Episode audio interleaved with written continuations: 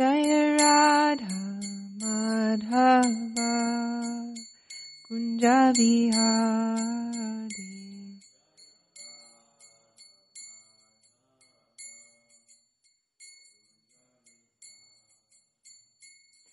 Jai Radha Madhava Kunja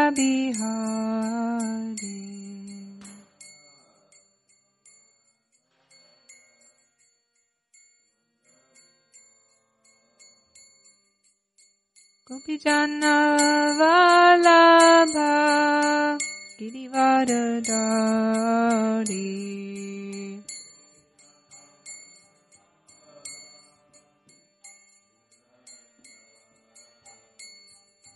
Gopijana Vallabha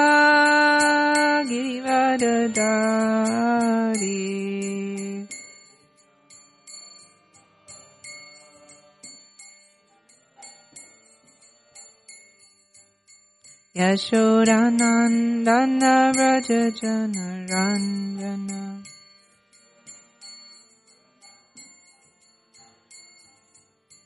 Yashodanandana Rajajana Ranjana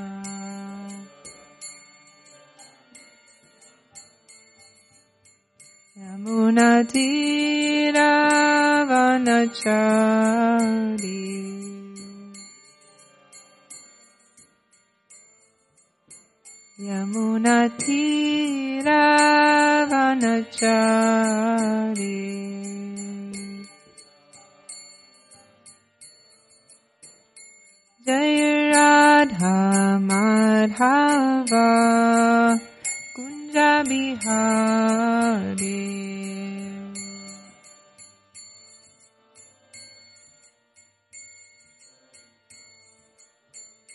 Jai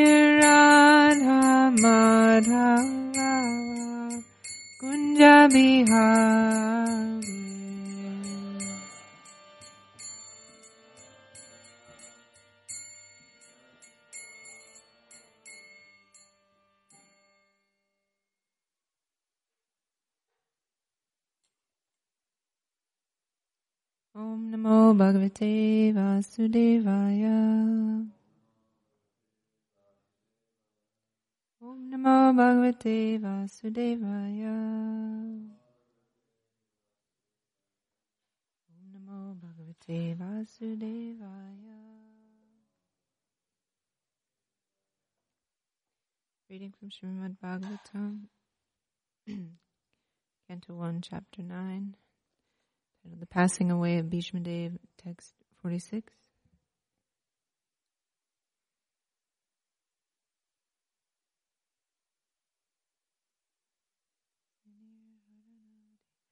Tasya nirharana dini.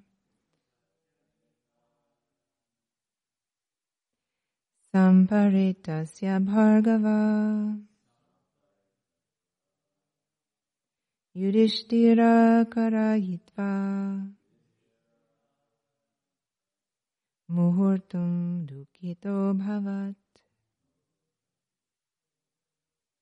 Tasya nirharana dini Samparitasya bhargava Yudhishthira karayitva Muhurtam dukito bhavat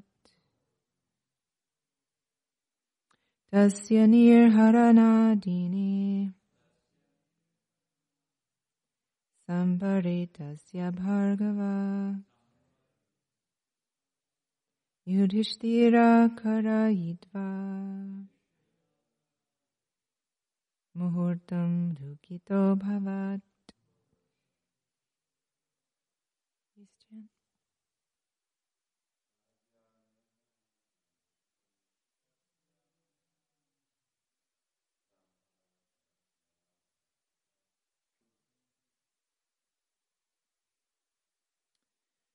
Word for word translation.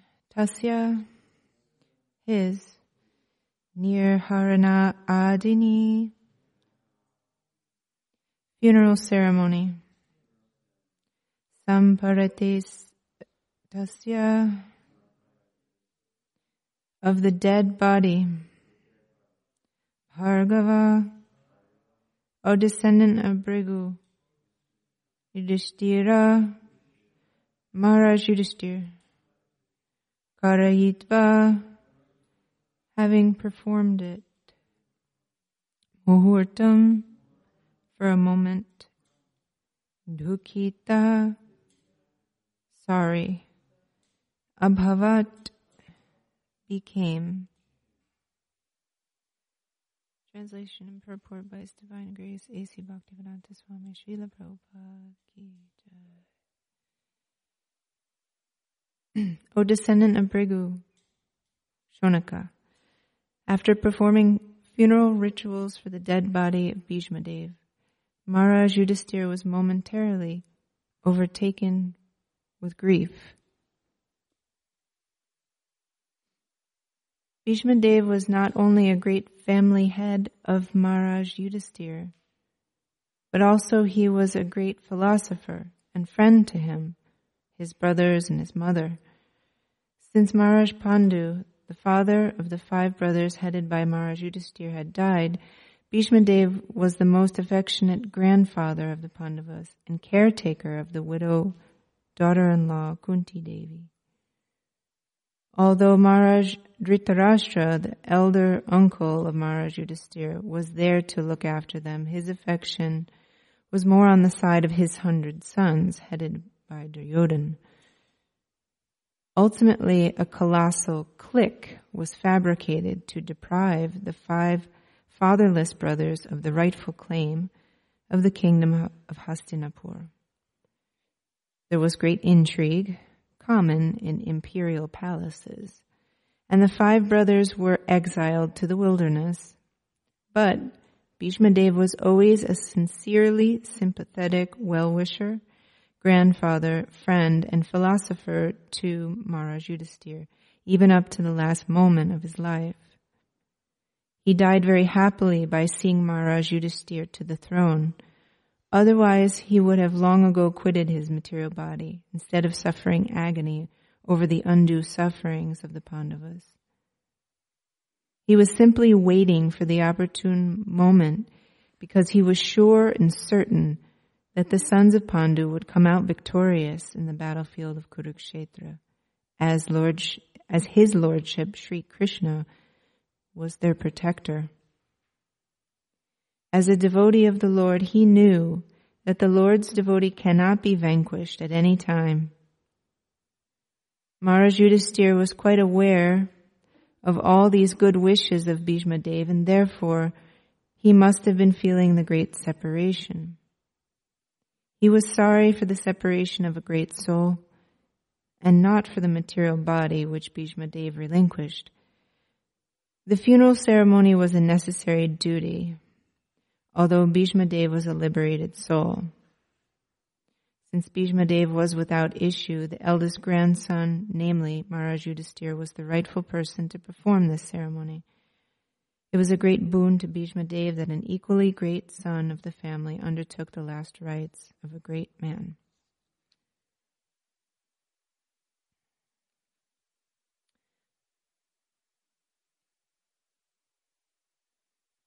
ज्ञानतिमिरन्दस्य ज्ञानञ्जनशलाकया चक्षुरुन्मिलितं येन तस्मै श्रीगुरुवे नमः was born in the darkness of ignorance, and my spiritual master opened my eyes with torchlight of knowledge.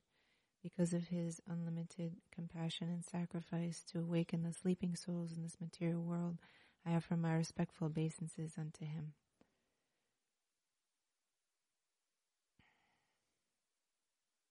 O descendant of Bhrigu, after performing funeral rituals for the dead body of Bhishma Dev, Maharaj Yudhisthira was momentarily overtaken with grief. So in the purport, Srila Prabhupada is explaining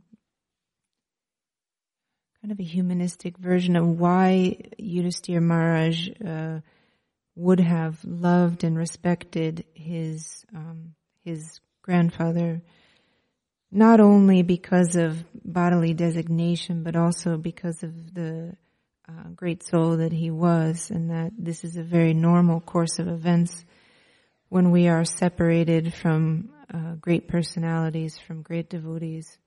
Uh, we feel that um, that sense of separation, that human uh, feeling grief. Um, Maharaj Yudhisthira was momentarily overtaken with grief. The Sanskrit dukhito, duk, dukkha. Here it's translated as feeling sorry, uh, but the dukkha, dukkha just in general means feeling bad. so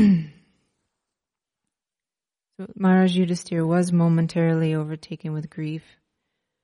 We're reminded again of the uh, the plight of, of Arjuna at the beginning of the of the battle when he was also momentarily overtaken with grief. Um, and then Krishna spoke the Bhagavad Gita in order to remove the illusions or any misconceptions because what was needed in that moment was for Arjuna to simply do his duty for the pleasure of Krishna, for Krishna's higher purpose, higher plan, bigger picture, I could say.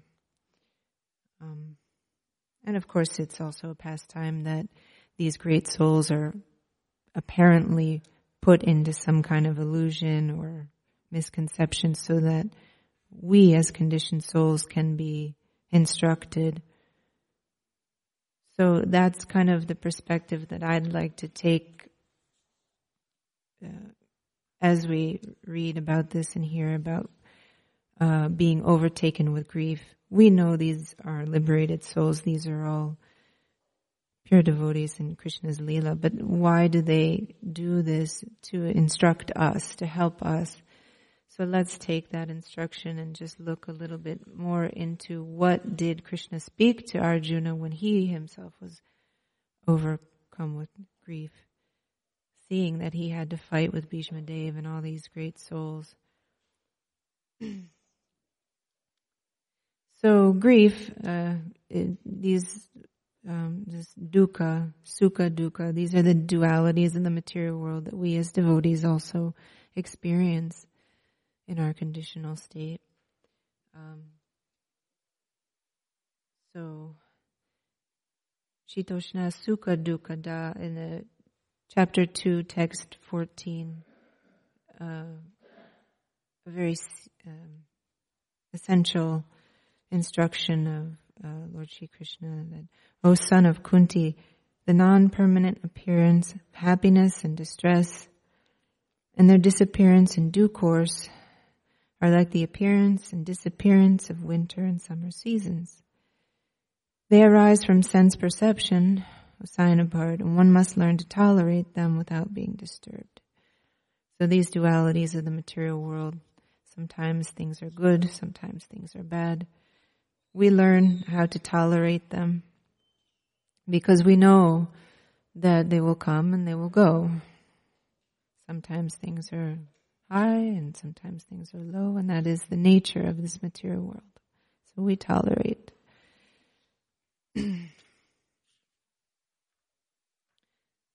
how does a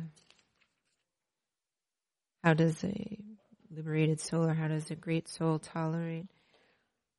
Um, so one must uh, learn to tolerate them without being disturbed. So as a continuation, Krishna says, one who is not disturbed in mind, even amidst the threefold miseries, or elated when there is happiness, and one who is free from attachment, fear, and anger is called a sage of steady mind. So when there's miseries, when there's reason to be grief stricken, we don't, um, we, we don't, we're not disturbed um, and when even when there's happiness, Krishna gives us uh, a situation, then uh, we don't uh, run away with that as well, elated uh, or elated. So there's a sense of equanimity that a devotee feels because It's simply observing the material field and its interactions. And these things are due to our destiny. They, they come and they go.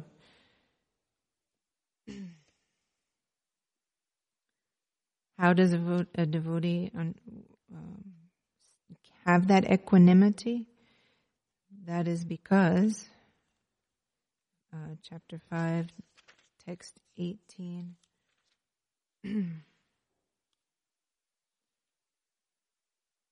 humble sage, by virtue of true knowledge, sees with equal vision. So the Samadarshina, one who sees with equal vision. Of course, in this context, he's talking about seeing the soul in different bodies. But the principle there is that a Pandita Samadarshina, that there's equal vision. Pebbles, pebbles, stones, gold, um, this equal vision that uh, in the material field, these dualities exist. Some things are labeled good, some things are labeled bad. Um, but Samadarshina, um, why Samadarshina? Because one who has seen the absolute truth knows that the material field is categorically different than transcendental nature. So that whether it's good or bad in the material world, it's still of that, that um, material um, field, the earth, water, fire, air, ether, mind, intelligence, false ego, these are all the elements of the material world, but yet beyond those there is a transcendental nature, Satchidananda Vigraha. So because a devotee has seen both, he can, the dualities of the material world, they just they're still on that material field. Transcendental is something completely categorically different. So therefore, any interaction in the material field is happiness or distress. There's a sense of equanimity because the devotee is sama darshina, sees it all as material, whether it's good or bad. and in fact, Srimad Bhagavatam, the Canto 2, Canto 2, Chapter 9, verse 34, Krishna is explaining to Brahma, whatever appears to be of any value, if it is without relation to me, has no reality. Know it as my illusory energy, that reflection which appears to be in darkness. So, um, if it's without relation to me, it has no. So of course, everything is Krishna's energy. Everything has relation to Krishna, but his separated energies are uh, categorically different than his original Satchid Ananda Vigraha, um, internal potency. So, um, so then uh, the whole conversation between um, Bhishma Dev and Maharaj Yudhisthira was was there to, in one sense, initiate him or uh, prepare him for his, you know, ascending to the throne. And so, so much question and answer and instruction was was given about how to act properly in his service as uh, ruling the, the kingdom, how to do it properly, uh, religiously, devotionally. Um, so that was a lot of the conversation between Bhishma Dev and Maharaj Yudhisthira. So this is, um, in essence, the um, the work or the business of a devotee in this material world. So, um, acting as a sense of, of, of duty. So, in chapter 5, Krishna was also explaining this to Arjuna. One who performs his duty without attachment, surrendering the results unto the Supreme Lord, is unaffected by sinful action as the lotus leaf is untouched by the water. So of course we know that Arjuna had given so many arguments. Well, shouldn't do this because it's not good. I'm going to kill Bhishma Deva. We're going to kill all of our gurus and elders, people that we should be taking the instruction from, which is a logical argument. It's uh, valid in one sense. Uh, however, the higher principle is to actually do, you know, Krishna's plan. So Krishna is explaining that you do, you have to work, you have to act according to your nature. It's unavoidable. If you try, you'll simply act according to your nature for something else besides me. So better to do your nature for me, Krishna says. So, but then how do you do it? So one who performs his duty without attachment, surrendering the results unto the Supreme Lord. So in that sense, is um, unaffected, like the lotus leaf that sits in the muddy water, but is untouched by the water. So that analogy of the lotus flower or the lotus leaf is very beautiful in this verse, uh, chapter five, verse ten. Action in Krishna consciousness, because we all have to act. We can't remain inactive, and we will act according to our nature. So how to do that in such a way that it becomes transcendental, that it becomes spiritualized. And that's a matter of consciousness. Action in Krishna consciousness. So performing the duty without attachment.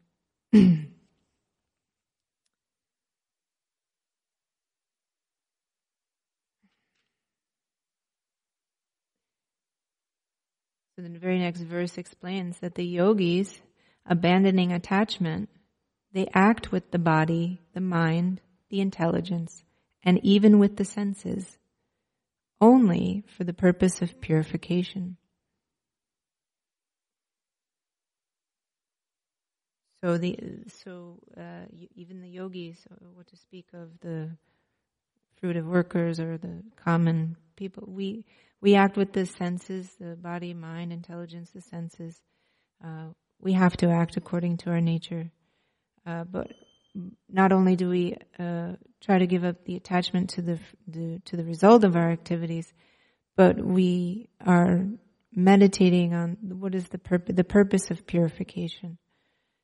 So that the purpose of this life is to purify ourselves, and we do that by working according to our nature for Krishna and according to His bigger plan. Uh, and this is what purifies one, what liberates one from the bondage of material existence, and ultimately, through that process of devotional service in Krishna consciousness, we uh, we will come back to our original constitutional position as a pure spiritual soul. So, um, Krishna, uh, who speaks? In, it's in the eleventh canto of the Bhagavatam.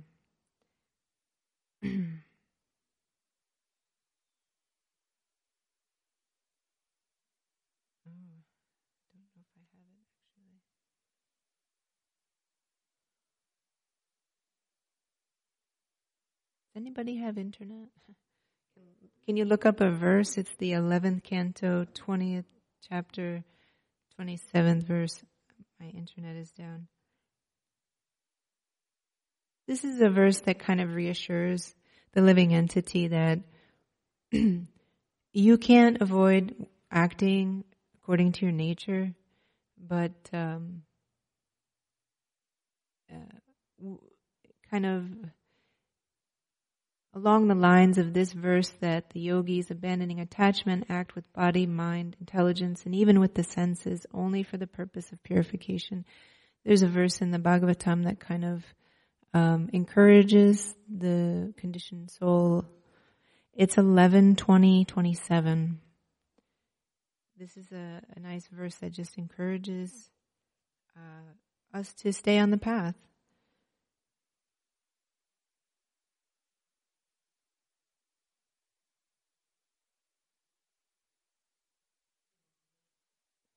Yeah, can you read it, or or I can Oh yeah, there's a microphone. You can read it. Yeah. Or do you want me to read it as you like? Yeah. Okay, here I can read it in the microphone maybe for the benefit of others. Having awakened faith in the narrations of my glories, being disgusted with all material activities, knowing that all sense gratification leads to misery, but still being unable to renounce all sense enjoyment, my devotee should remain happy and worship me with great faith and conviction. Even though he is sometimes engaged in sense enjoyment, my devotee knows that all sense gratification leads to a miserable result, and he sincerely, sincerely repents such activities.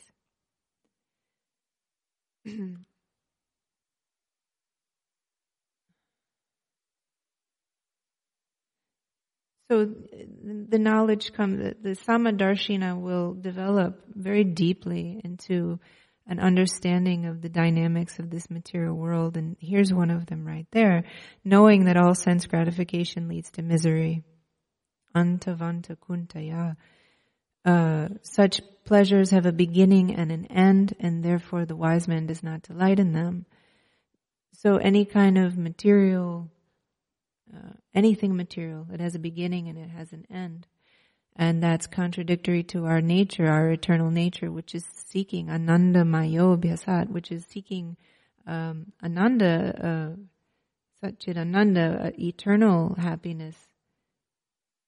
This is our constitutional need.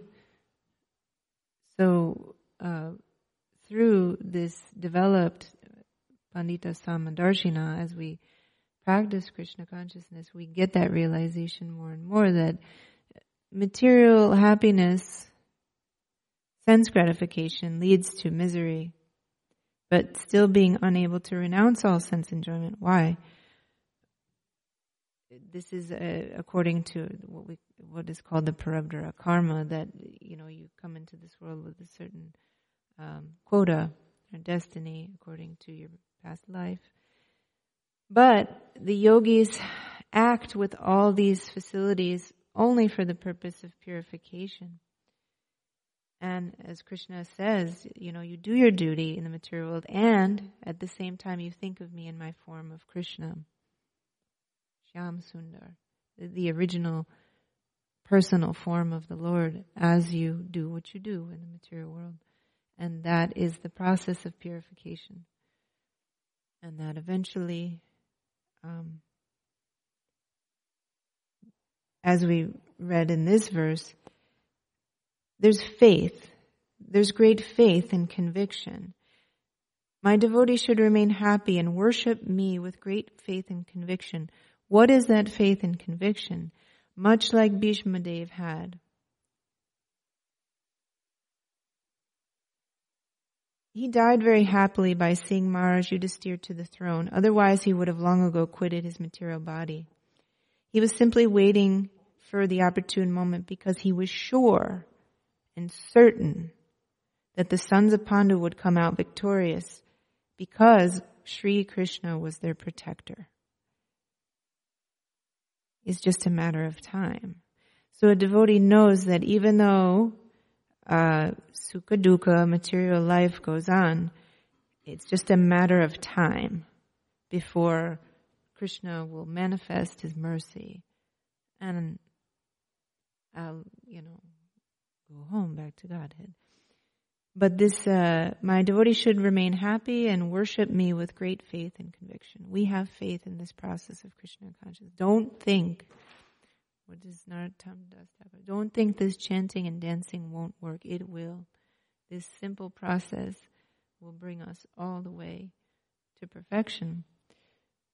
So, um, so the devotees they they act in the material field for the purpose of purification with great faith and conviction that by doing this simple practice of devotional service we will attain all perfection eventually. Some take longer than others, but it will work. So thank you. Are there any comments or questions or contributions?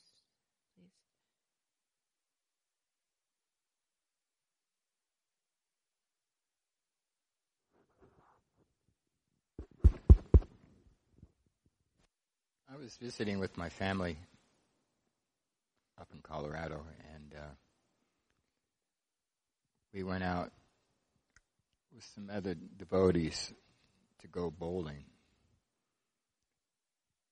And when we were at the bowling alley, it seemed like the only Krishna consciousness was that we all happened to be devotees. Like we all we all chant Hare Krishna and believe in Krishna.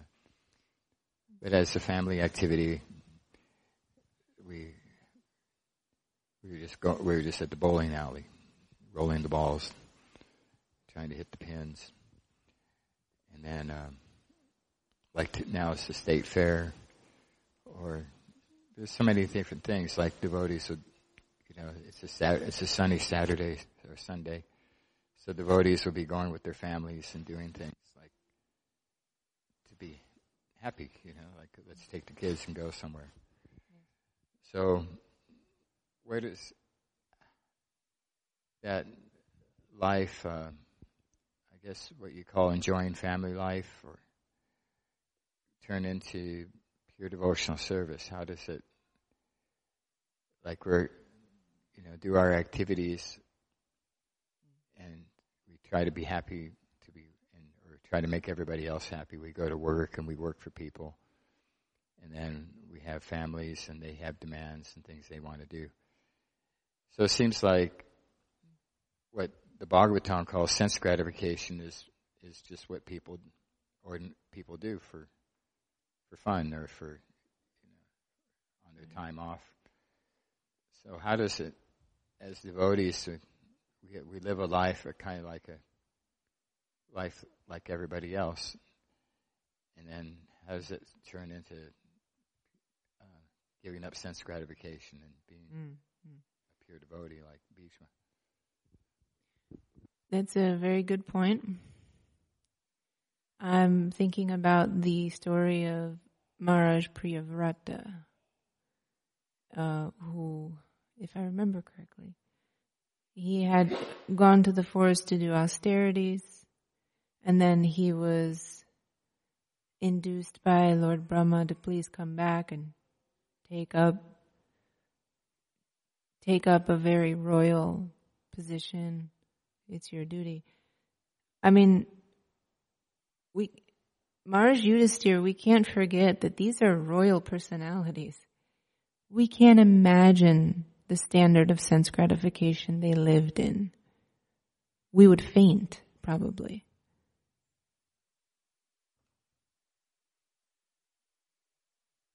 That's why the instruction is there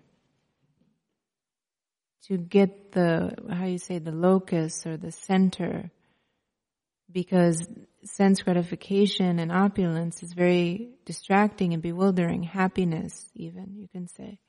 All these things that make us happy, they can be bewildering, they can be distracting. We have to keep the focus in the center that, yes, because of my destiny, I've been given a million dollars or whatever the opulence that, you know, whatever the case may be. Imagine, check yourself what if you had some inheritance all of a sudden for a few million dollars? Would you be elated? Would you, what would you do with that money? You know, so it, it, that's the material field. The material field is giving us a quota of happiness and distress. Happiness and distress. And that's playing out according to pre you know, predetermined things. We don't have much control over that. What do we have control about? Our consciousness, our mind, how we, how we, how we respond in those situations and where we find Krishna. How do we, just like we were reading this second, this second uh, canto. If you do not see it in relationship to Krishna, then that is the illusory energy. So that's why all this instruction do your duty, and at the same time, think of me in my form of Krishna Shamsundar. Offer the results of whatever comes to you to me, and in this way, the purification is there.